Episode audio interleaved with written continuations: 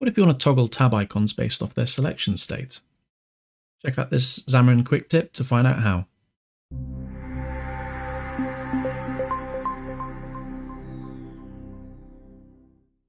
My name's Ben, I'm a senior software engineer on the mobile custom advisory team, and I'm going to show you how you can use style triggers to modify tab icons. Check it out.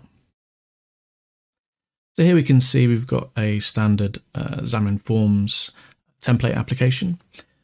It's literally just got two tabs, uh, an about and a browse view, and it's using uh, bitmap images for the tab icons currently. Um, all I've done is dropped in a couple of uh, font awesome fonts, which I'll be using. So if you haven't heard of it before, it's a fantastic library of icons, um, vector graphics um, that you can use uh, through throughout your application. Um, free to use, so I'd highly recommend you check it out. So in this case, we're using Xamarin Forms embedding feature to be able to use these fonts super easy uh, just by dropping them into a fonts folder and adding a uh, couple of attributes to, to reference those files. In this case, we're using OTFs and we're uh, adding uh, an alias so that we can reference those fonts. Um, clearly, it's far better to use fonts for icons um, because they're scalable, they're, they're not uh, resolution dependent, unlike um, uh, PNGs, which obviously you'll have to create multiple versions uh, for the uh, various platforms. So they're mm, uh, far preferable. So let's see how we can go about using them. We can see here currently referencing the uh, PNGs at, using the icon property on the shell contents for about and browse. Um, I have added a style um, for the About tab, which simply sets uh, the icon property uh, with a font image source. So how do we use that uh, style? Literally just will remove the uh, hard-coded uh, icon setting and reference the style that we've defined above. And then because I'm using hot reload, we can see the change happen uh, immediately. So here we're setting directly um, the uh, font use, uh, using the font image source, we're setting the icon property.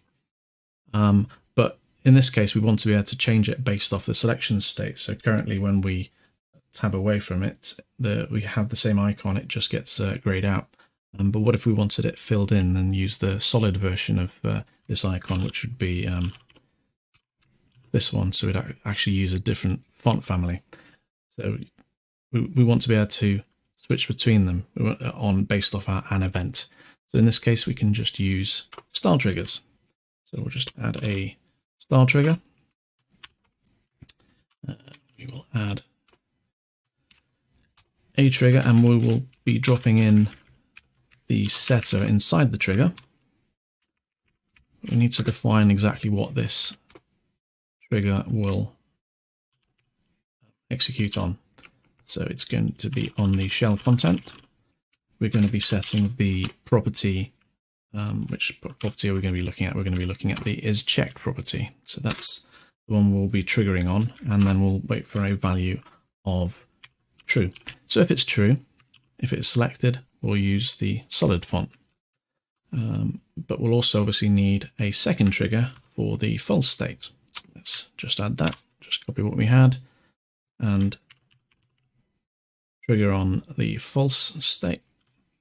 And we'll just use a different font family. So we're going to use um, FA regular. Now, if I save that, you can see the change. Toggle away, and there we have it. We have the icon changing based off its selection state using style triggers. Check out for more Xamarin Quick Tips. Bye.